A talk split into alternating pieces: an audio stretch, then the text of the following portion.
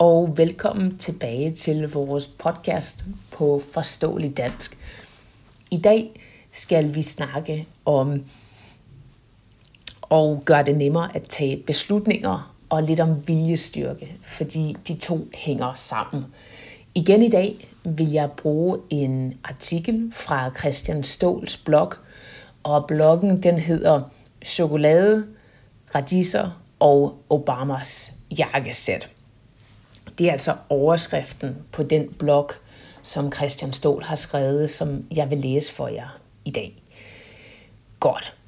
Christian Ståls første overskrift er skumfiduser og succes. Jeg har i en af de tidligere podcast snakket om eksperimentet med skumfiduser, og kort fortalt så går det ud på, at øh, man gav børn muligheden for at vælge at spise en skumfidus lige nu, eller de kunne vente 15 minutter og ikke spise skumfidusen, men så til gengæld få to skumfiduser efter 15 minutter. En skumfidus er et stykke slik. Så Christian Stål snakker altså i den første overskrift om det her eksperiment med skumfiduser.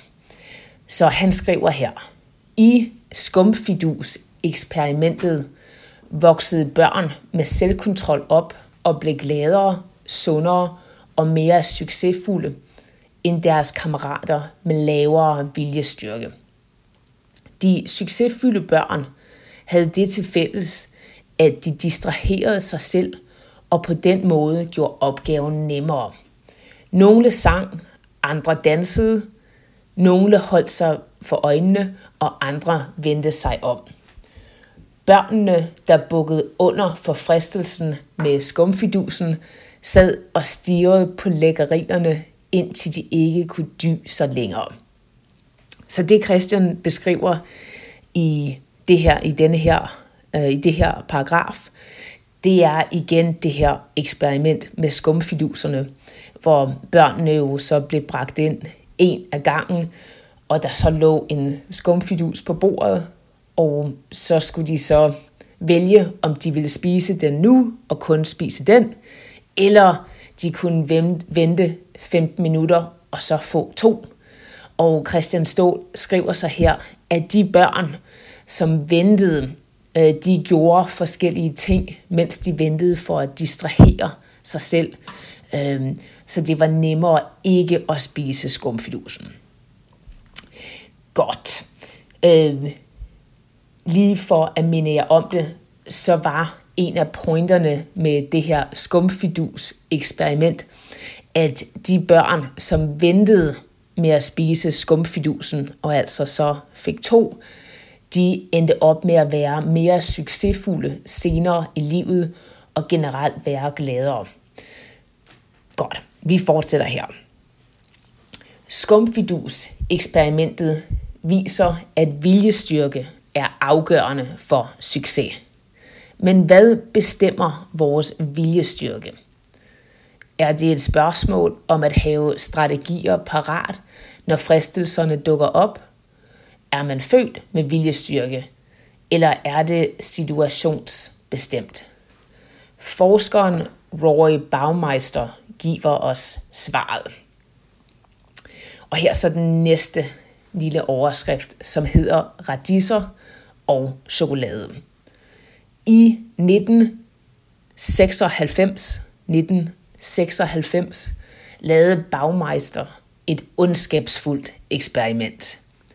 Man inviterede forsøgspersoner til at sætte sig ved et bord, hvor der var to ting. Radiser og chokolade. Deltagerne var sultne.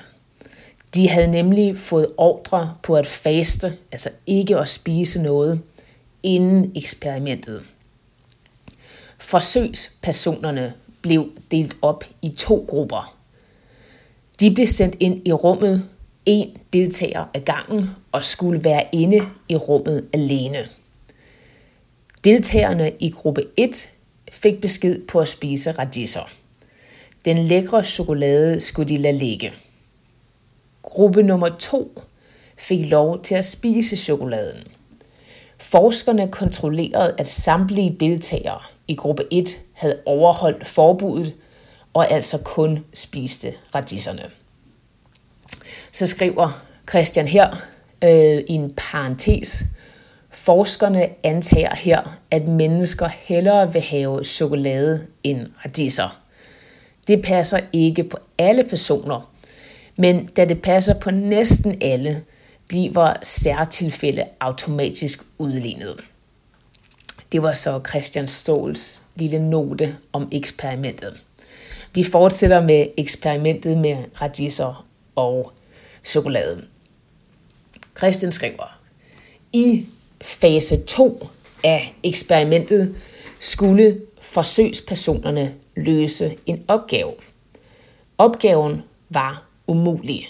Der fandtes ingen korrekt løsning. Formålet var at teste forsøgspersonernes vedholdenhed, altså hvor længe de ville blive ved, det er vedholdenhed. Hvor længe ville de blive ved med at prøve, før de gav op.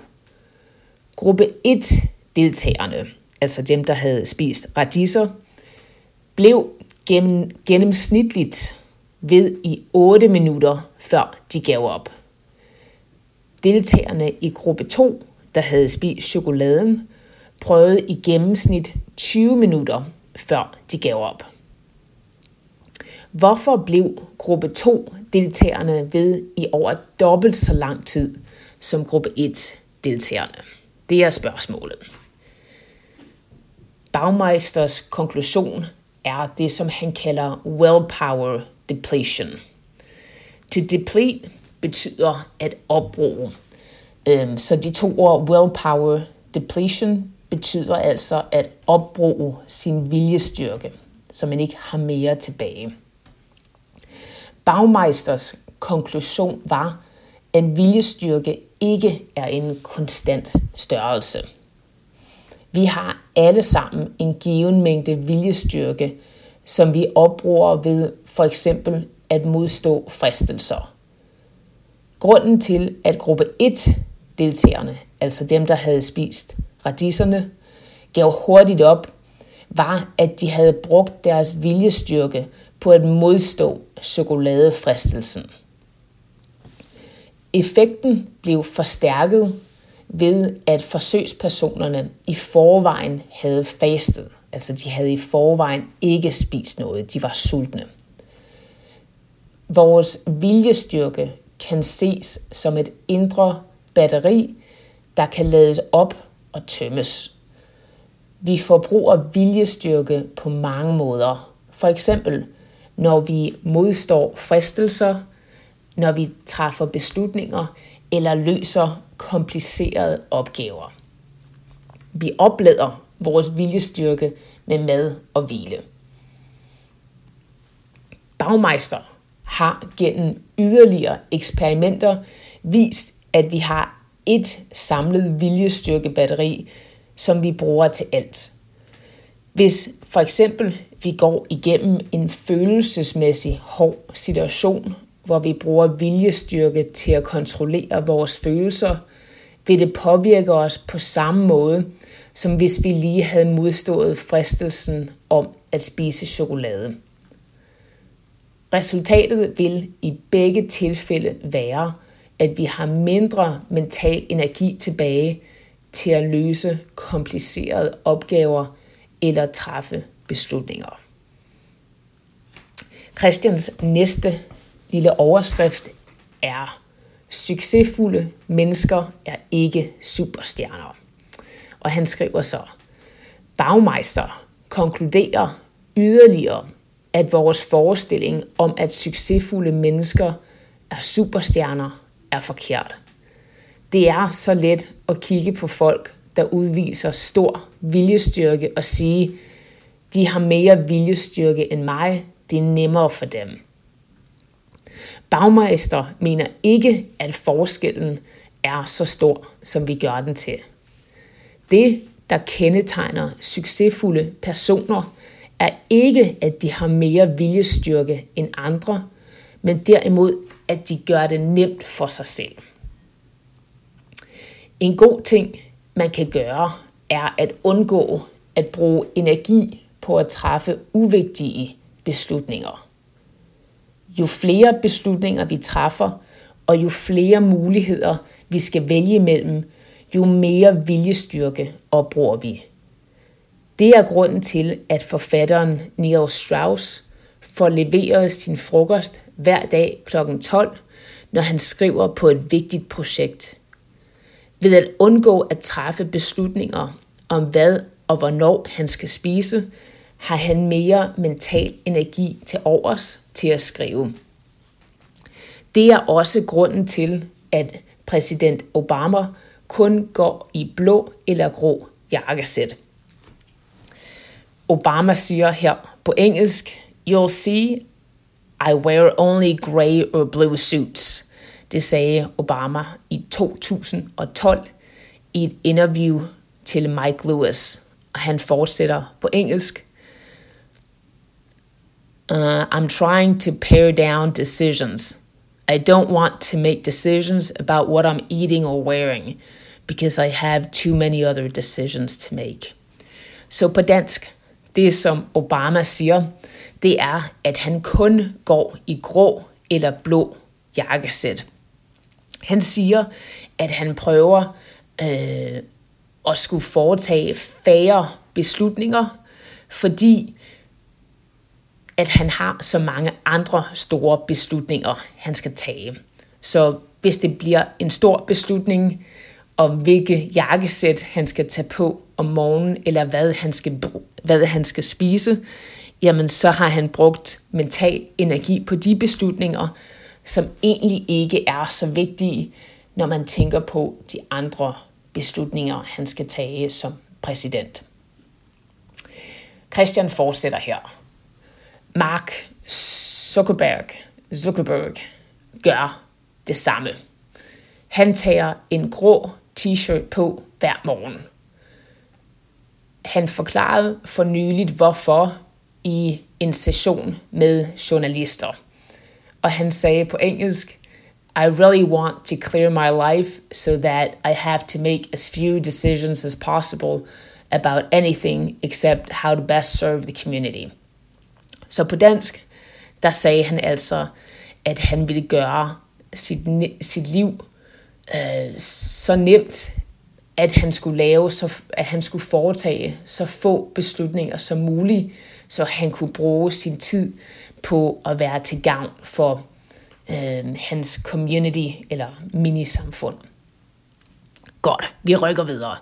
Den næste overskrift er slik, kondisko og regler.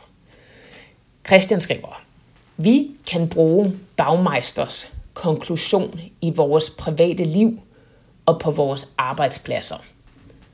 En nem måde at gøre livet nemmere for os selv på, er at gemme stikskålen væk.